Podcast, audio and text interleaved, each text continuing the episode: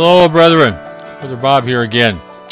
In this podcast, I'm going to discuss the biblical concept and biblical importance behind the idea of becoming a new creature in Christ. However, before I get started, I just want everyone to know that I do not do these podcasts believing that I have arrived biblically or that I have biblical wisdom and insight far beyond anyone else. I also want to encourage my listeners with the fact that I too realize that I am, not was, but am, a sinner saved through grace. Those words, sinner saved by grace, give most signs and wonders seeking believers Trump derangement syndrome. Brethren, I promise you that I do not share these podcasts believing that I am better than you.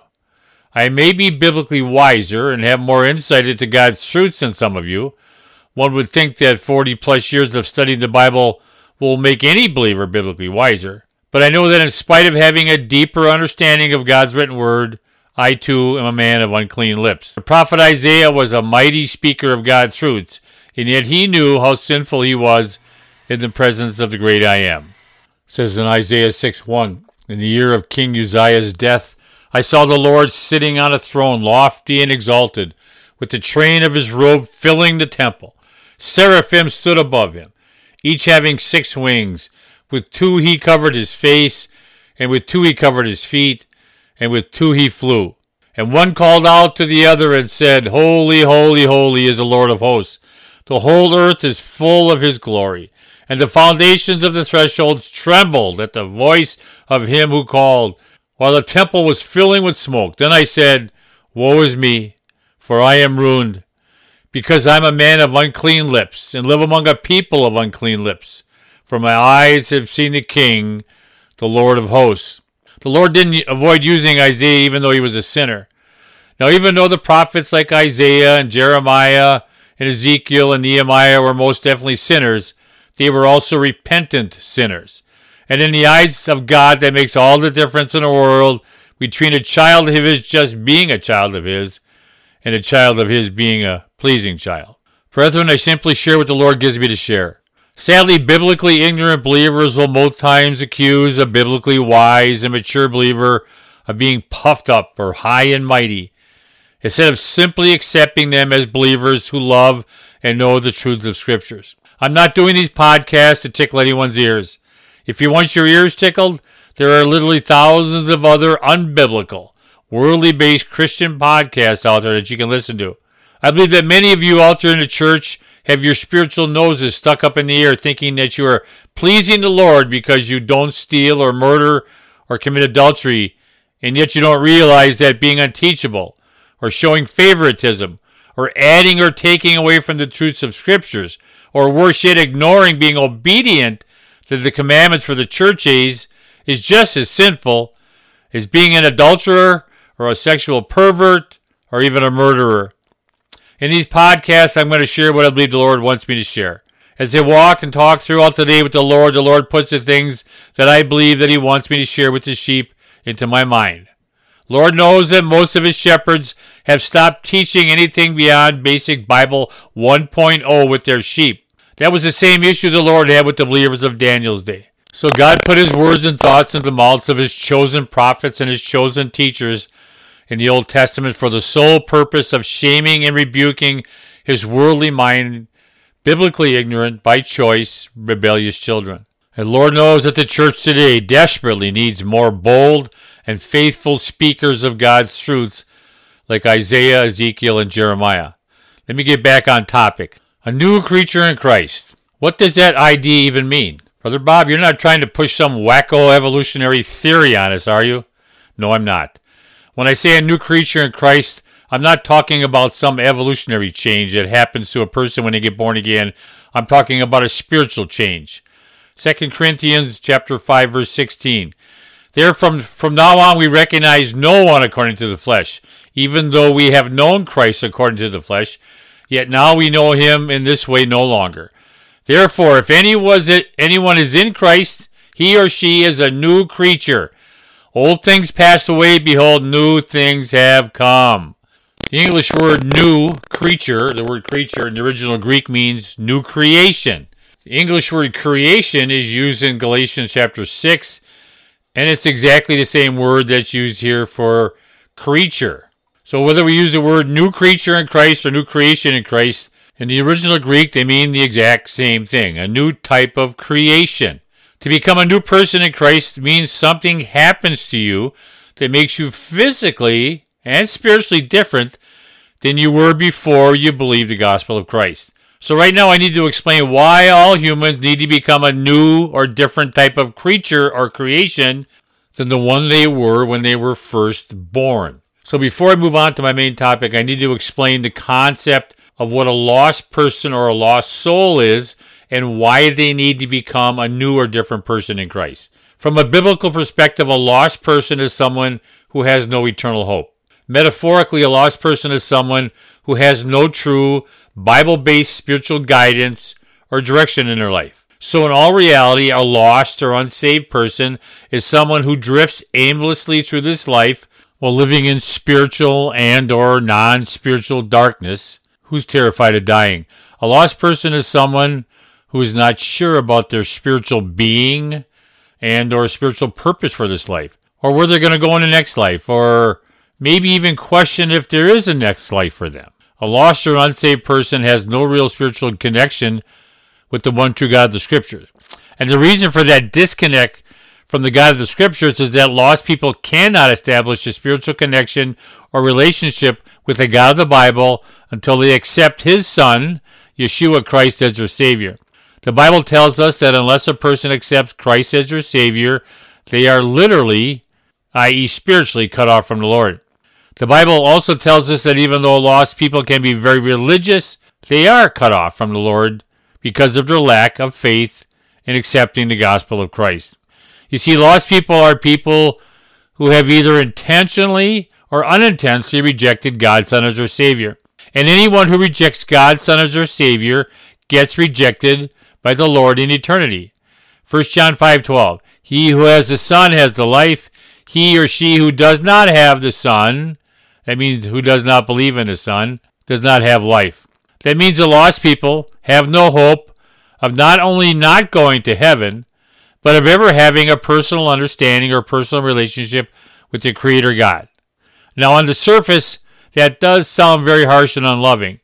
So you may be wondering, why does the good Lord allow this to happen to the people that He created and loves?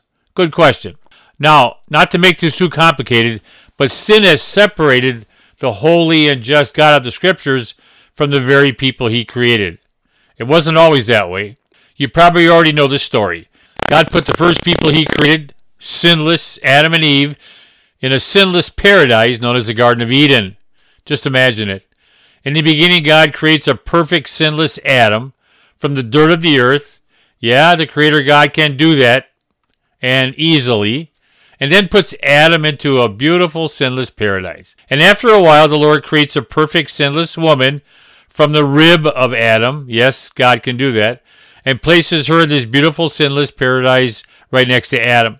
The good Lord told Adam and Eve that you can do whatever you want to do in the Garden of Paradise, except eat the fruit from this one specific tree. Well, we all know how that story ended. Both Adam and Eve disobeyed the Lord, which means they sinned against the Lord, and he kicked them out of paradise. And he put them in a new world full of pain, sorrow, and suffering. And this is all result of Adam and Eve disobeying the Lord. Now, I'm not going to go into all the details about how or why two sinless people like Adam and Eve had the ability to sin.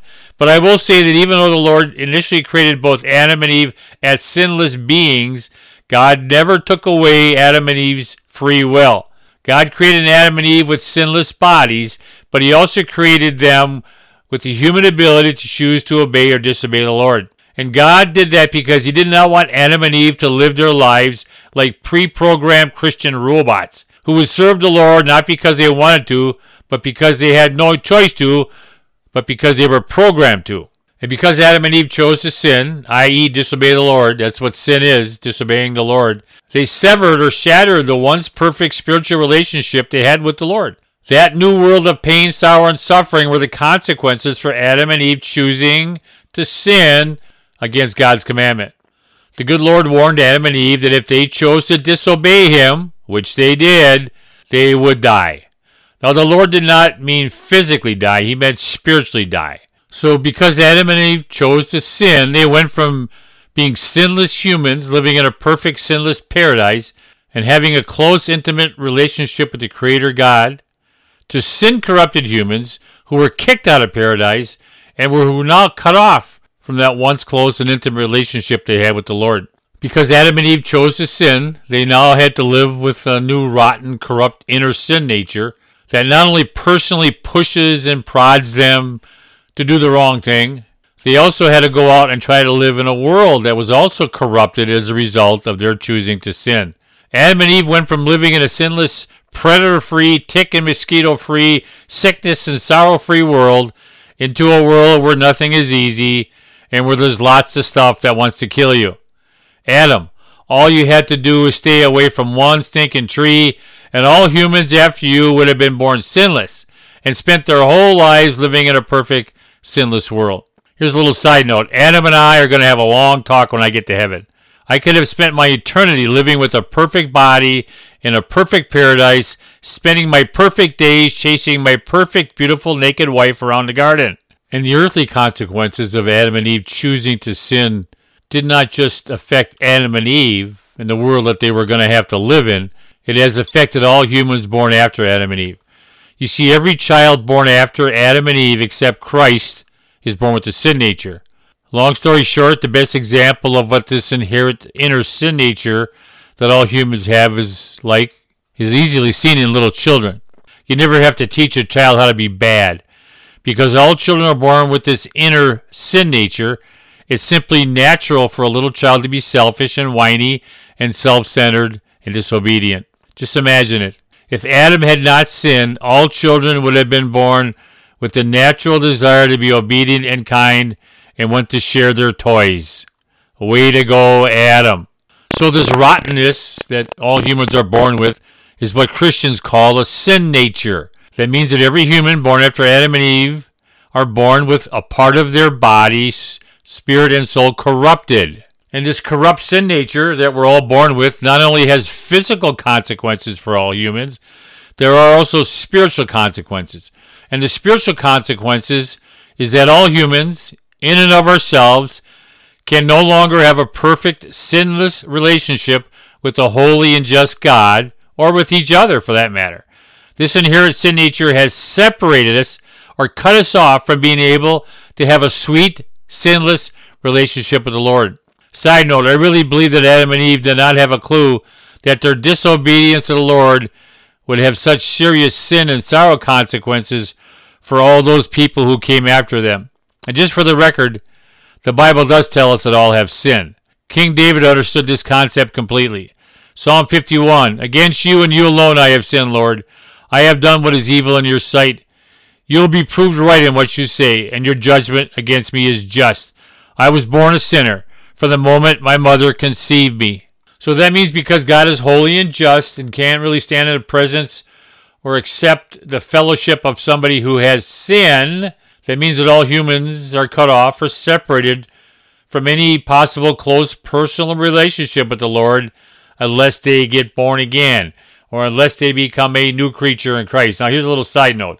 I don't want to get sidetracked on this, but the Bible does teach that little children, babies, until they get to an age of accountability, whatever that age is, the Lord knows, probably when they know right from wrong, little babies and little children automatically go to heaven when they die. They do not, uh, they're not expected to accept it, to accept Christ as their Savior.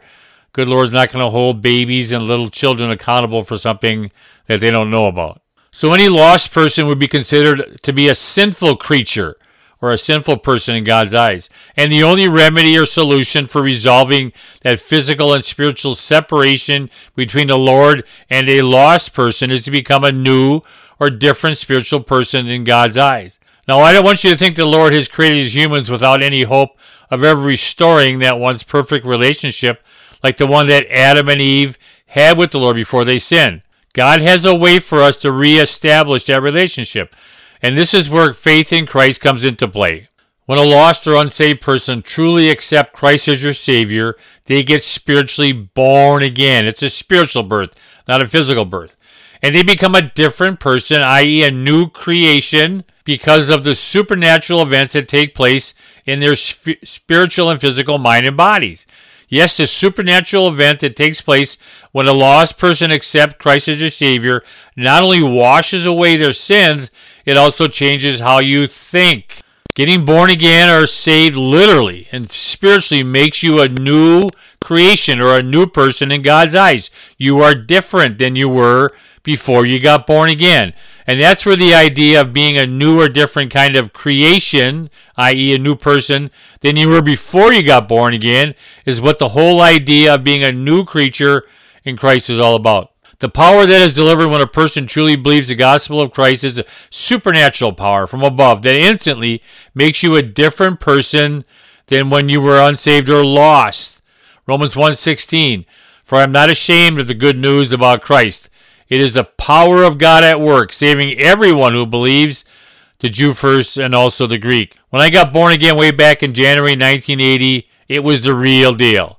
I went from being a lost person who didn't really think about God or God things through my daily life to becoming a born again person who suddenly and immediately realized my Creator God was my Heavenly Father. In January of 1980, I went from being a lost person who was only concerned what people thought of me on the horizontal level.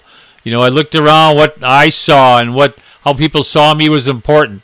Well, I went from that to being a brand new child of God who immediately realized that I needed to be looking upward when I did stuff because because that's where my heavenly Father's throne is.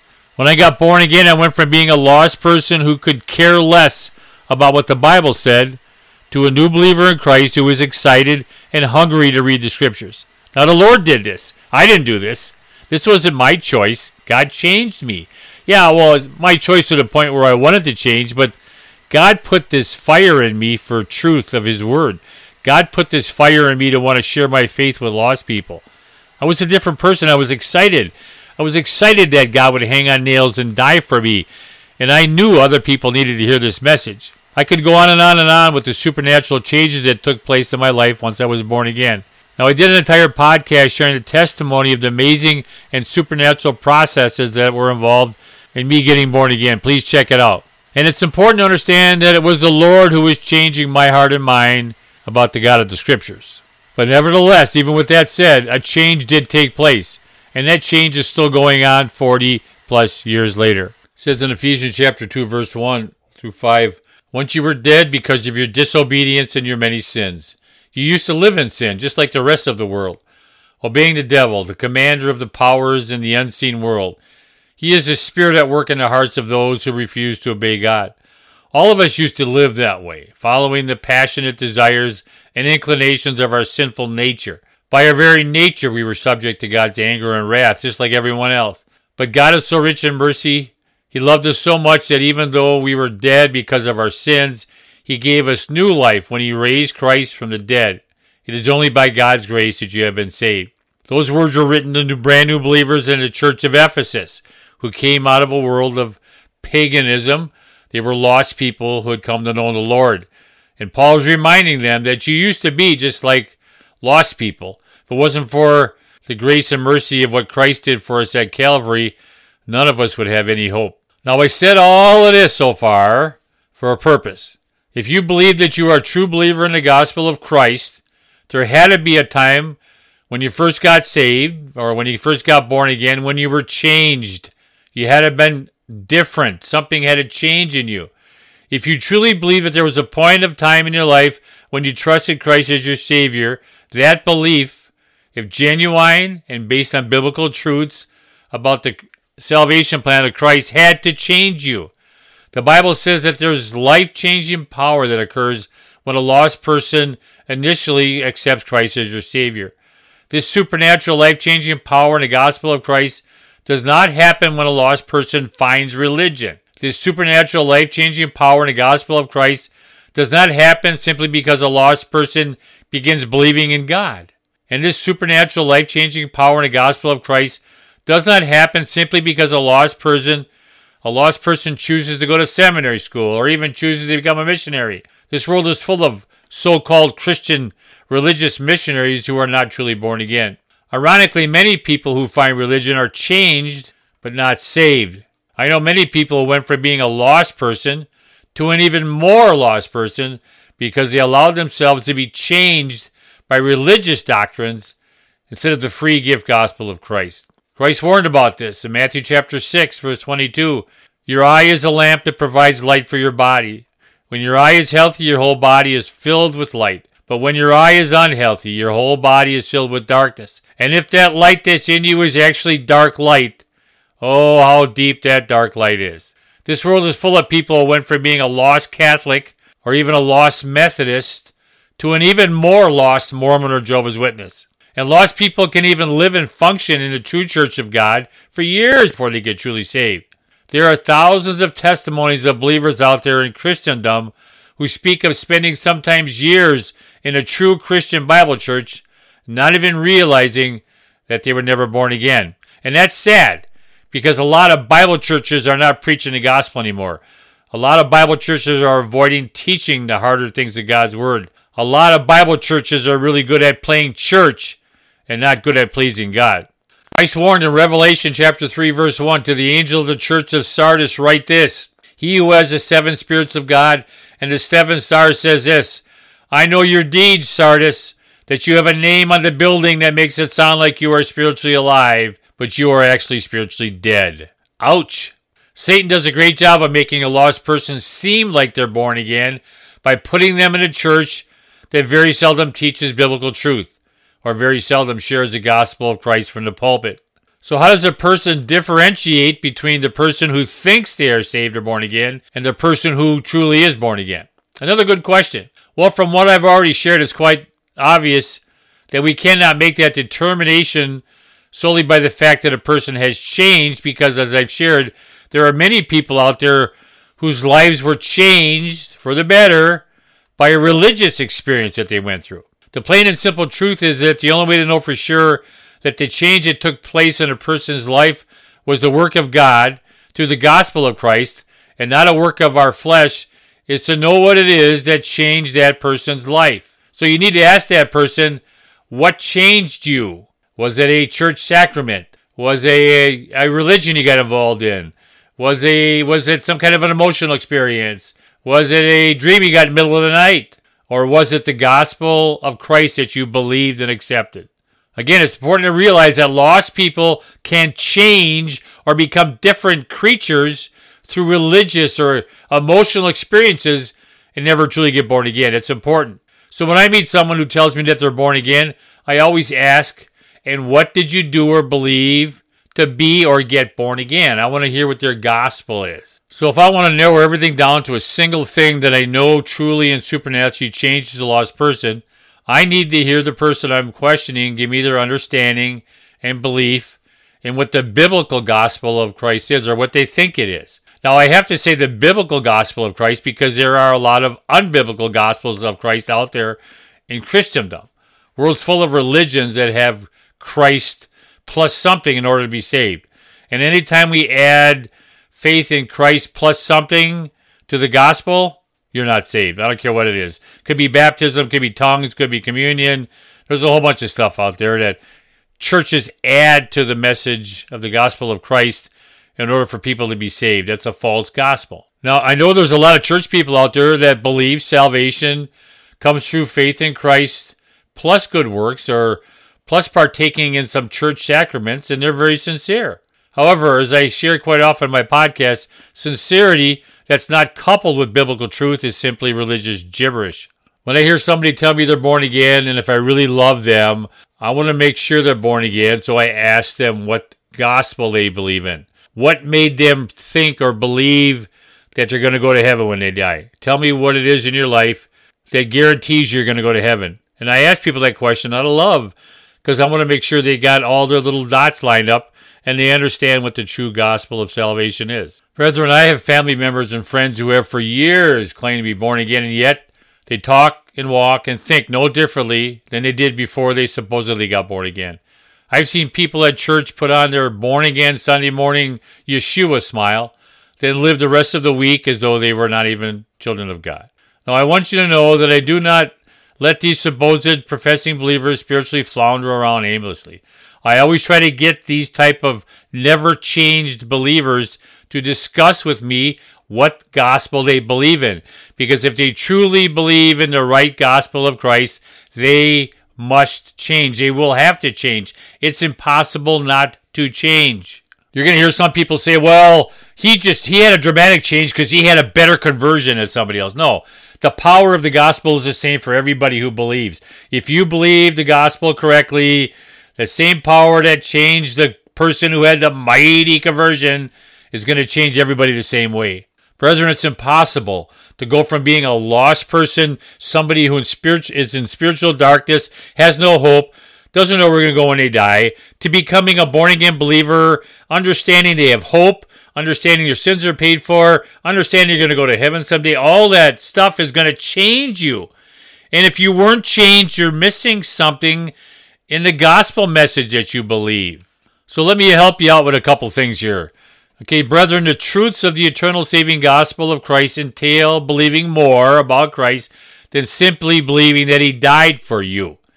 There are necessary things to believe about Christ, and that's in his gospel in order to get born again. One of the things you need to understand in order to get born again is you must believe that Christ is God.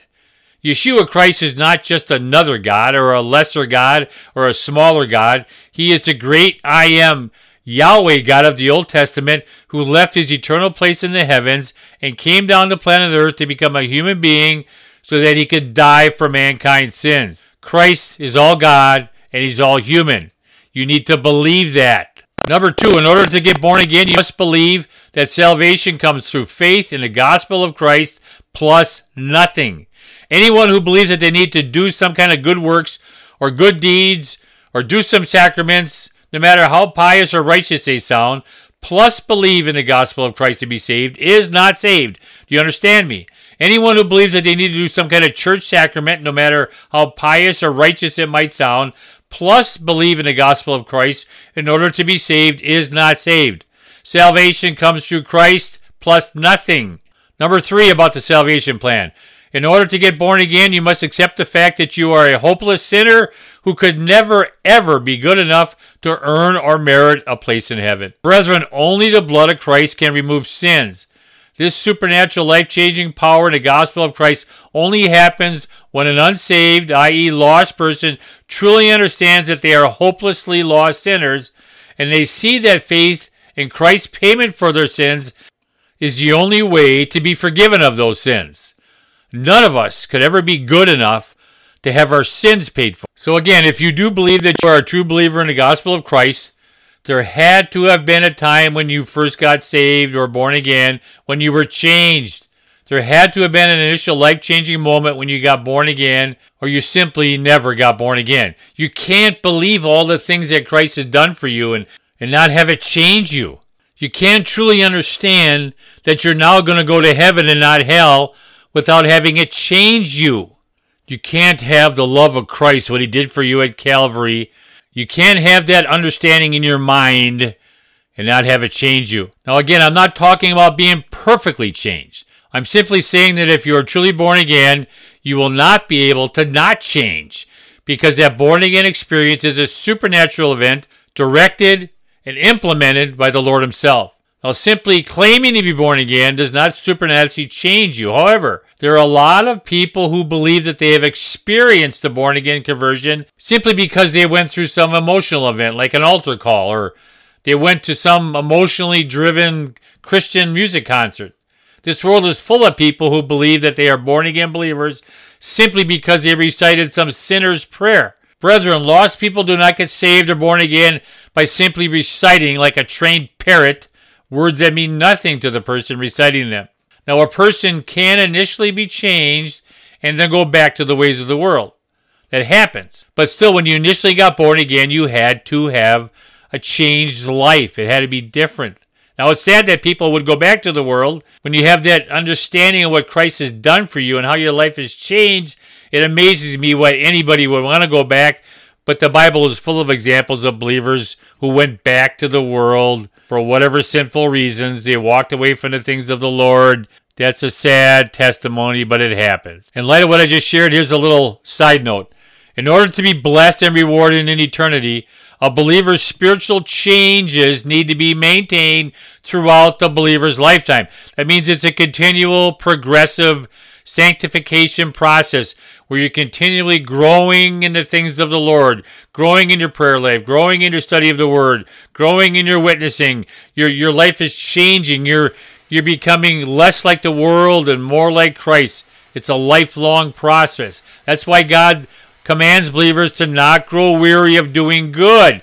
We need to be faithful until we get to the other side. Now, everyone, listen to me carefully. Becoming a new spiritual creation, i.e., a different person through one's belief in the gospel of Christ, comes with some limitations, quote, quote, limitations, or better yet, complications. You see, becoming a new spiritual creature in Christ does not mean that your old sin nature goes away. Unfortunately, if you truly have got born again, you spiritually become a person living with a split personality because you have both a new person through Christ's body in there and an old sin nature body living together inside you. And contrary to what some biblically ignorant people try to tell you, becoming a new spiritual person in Christ does not mean that your old sin nature dies. In fact, a lot of the spiritual conflict issues that a new believer in Christ faces are the result of that inner spiritual battle between your new nature in Christ and your old sin nature that you inherited when you were born. Again, thanks a lot for nothing, Adam. Let me explain how our spiritual bodies work. First of all, let me say that all human beings were created with a triune body, just as God has a triune body. The Bible teaches us that humans were created in the likeness of God. We're not created just like God, we're created in his likeness. God has three parts a body, a soul, and a spirit. 1 Peter 1 2. God the Father knew and chose you long ago, and his Spirit has made you holy. As a result, you have obeyed him and have cleansed and were cleansed by the blood of Yeshua Christ. And all humans have three parts, a flesh, a spirit, and a soul. 1 Thessalonians 5.23 Now may the God of peace himself sanctify you entirely, and may your spirit and your soul and your body be preserved complete, without blame, at the coming of our Lord Yeshua Christ. Our sinful flesh is the suitcase for our soul and spirit. Our flesh is that part of the body that controls and operates all those pieces and parts that make up our physical body. Our invisible spirit is that part of our human triune body that the Lord uses to try to reach and teach us. And the soul is a part of our spiritual body, which ultimately makes the decision on which way our flesh and our spirit are going to go. Here's a side note. Don't let anyone try to tell you that it's crazy for a person to talk to themselves. There's three of you in there. You should talk to yourself. Not only is it okay to talk to yourself, you were created to do just that. So when you hear voices in your mind, it's quite possible that it's the inner discussion that the three parts of your triune body are having as they work things out. Let me give you an example how our triune body works. At 6 a.m. when the alarm clock goes off, you suddenly wake up from your nonsensical world of dreams and weird stuff to the boring sound of that blasted alarm clock. Now, the spirit part of your triune body starts to talk to your soul and says something like, Hey, Brother Bob, you need to get up. You've got bills to pay and a family to take care of. But suddenly, the fleshly, sinful part of your triune body says something like, Hey, don't get up. The bed is so comfortable and warm. Just call in sick. Enjoy the day. But the spirit part jumps back in and says something like, Now, Brother Bob, you know that you're not sick. It would not be right to call in sick if you're not really sick. Anyways, you know you have an important meeting today, and there's people at work who are counting on you. Then that rotten flesh once again tries to persuade you to be lazy and reminds you that those people at work who are counting on you don't really care about you, so why should you care about them? Now, this mind discussion between your spirit and flesh will go on as long as you let it go on. In the end, it boils down to the inner battle between our spirit and our flesh. Whoever is the strongest or more powerful of the two the soul will obey. So if you are a believer who enjoys spending most of their time enjoying the ways and things of this world, your soul will direct you towards the ways of the flesh. On the other hand, if you are a believer who has chosen to strive to do those things which please the Lord, your soul will lead you to go and do righteous things. And this spiritual battle between our spirit and our sinful flesh goes on all the times, every day in our earthly lives. Again, if you, I don't want to read it now, but if you go through Romans chapter 7, I'll bring it up later, but read about this. Paul brings up this daily battle that he has between his sinful flesh and his righteous spirit. It's a constant battle he has. Now you're going to get some morons who are going to tell you that Romans chapter 7 was Paul before he was a believer. That's just an absolute lie. Paul is talking in the, he knows Greek. He's a real smart guy. Paul is speaking in the present Greek tense, not the past. He's not saying I used to do this. He says I am doing it. So he's talking about his daily life. He's got the same struggles that you and I have. And even as we get stronger and stronger in the spirit, we always need to be aware that we're always just one step or thought away from going in an unrighteous direction. So we need to be careful that we don't get arrogant or comfortable in our strong walk of faith. 1 Corinthians 10 12. Therefore, let him or her who thinks they stand take heed lest they fall. Now, I don't want to make this too complicated, and because the detailed topic about how our triune body works would take up an entire podcast, for now you'll have to trust me with the generalized info that I just gave you explaining how our human triune body works. So let me ask a question again. If you believe that you were born again sometime in your life, was your life and your mind and your spiritual thought process immediately changed to a point when you supposedly got born again? This question is important. I believe that from what the Bible teaches, a person who claims to be born again never truly was born again unless this spiritual change took place in their life. The Bible tells us that true conversion will change you. A true faith, belief, and understanding of the gospel will change you. Again, now it's not going to change you perfectly. But if you find yourself continually going to some Sunday morning or Friday night altar call seeking a changed life, stop doing that. Okay, just make up your mind to serve the Lord. And when you stumble and bumble, repent, keep moving forward, and keep getting up over and over again. It, will get easier to get up. It'll it'll be harder to sin. You're going to learn to sin less Brethren, don't wait till Sunday morning to to go to some altar call or some Friday night to change. This should be a 24/7 thing. Again, I'm going to share some stuff with you, and you might you're never going to hear this. Most pastors aren't going to teach you this, so just pay attention, okay? God knows you will sin. You are you understand that? God knows that you will sin all the days of your earthly life. You understand that? God knows that you are going to disobey Him a lot. God even knows that you're going to openly sin knowing that He's watching you. Again, I'm not saying sin's okay, and God's not saying sin's okay. We need to deal with it. I'll talk about that shortly, but you are going to stumble and fall. We're corrupted. Our bodies are corrupted. Do not, I say, do not think that for one moment that there will be a day in this, this side of heaven when you'll stop sinning. Don't even go there. Please accept the fact that even on your best spiritual day, you will still sin. Please accept that. What our Heavenly Father is looking for is faithful children, not perfect children. Our Heavenly Father is looking for children with repentant hearts who, when they sin, they deal with it through confession and repentance and then keep moving forward spiritually. Too many Christians are defeated by their sin. Don't get to, just deal with it. The Lord knows you're going to sin. Many a believer has been spiritually defeated by their sin because they were told by some idiot church leader who didn't know their scriptures that a true child of God would not struggle with the daily grind of sin. That's a lie from the devil. I've been a believer for over 40 years, and I know that I have matured to the point of sinning less than I did when I first got saved. However, even after being a believer for 40 years, I'm always just one glimpse or one thought away from sinning. Again, read Romans chapter 7, verses 14 through 22. It's really encouraging. It's the everyday struggle and the battle that Paul has between his sinful flesh and his spirit. And the Apostle Paul wrote that many, many years after he had become a believer. Now, ultimately, only the Lord knows truly who is and who is not his child. But even with that said, if there was and is no permanent supernatural spiritual change in your spiritual life, I challenge you to examine what you think the gospel of Christ is and make sure you are not missing or misunderstanding some very important parts of the life changing gospel of Christ.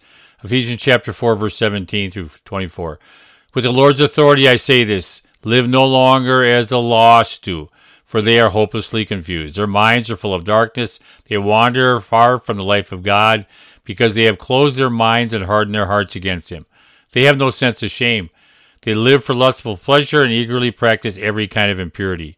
But that isn't what you learned about Christ. Since you have heard about Yeshua and have learned the truth that comes from him, throw off your old sinful nature and your former way of life, which is corrupted by lust and deception. Instead, let the Spirit renew your thoughts and attitudes. Put on your new nature, created to be like God, truly righteous and holy. Brethren, putting on our new nature is a choice we must make. We can choose to walk in the flesh, or we can choose to walk in the Spirit. God doesn't make us do either one. We have to choose to strive to walk in a manner worthy of our Savior. And please, please, please understand that walking in a manner that pleases our Savior does not involve stopping of sin. Hebrews chapter 12, verse 1, so encouraging. Therefore, since we are surrounded by such a huge crowd of witnesses to the life of faith, let us strip off every weight that weighs us down, especially the sin which so easily trips us up. You see that? Which so easily trips us up. Walking with the Lord just involves a genuine repentant attitude when we sin. I share these things with the church because I know that there are many in the church who are not truly born again. And I know that because of not only how these so called believers speak about what they think biblical truth is, but also because I see them year after year and I never see any biblical changes in their lives, in their thought process, or in their Christian walk. Brethren, it's impossible to be living as a born again believer, walking with the Lord without there being a change. Just as it's impossible to truly be born again without being initially changed. Now, again, a true born again believer can choose to walk away from the faith. However, if they truly had the right faith to begin with when they first got born again, they would have been changed. If you are a professing born again believer and you find yourself year after year that you can't get off of mommy's milk of God's word, you should go back to the beginning of your supposed salvation and make sure that you are not missing a piece of the life changing supernatural power that's found in believing the true free gift salvation gospel of Christ. Your friend in Christ, Brother Bob. 2 Corinthians 13:5. Examine yourselves to see your faith is genuine. Test yourselves. Surely you know that Yeshua Christ is among you. If not, you have failed the test of a genuine faith.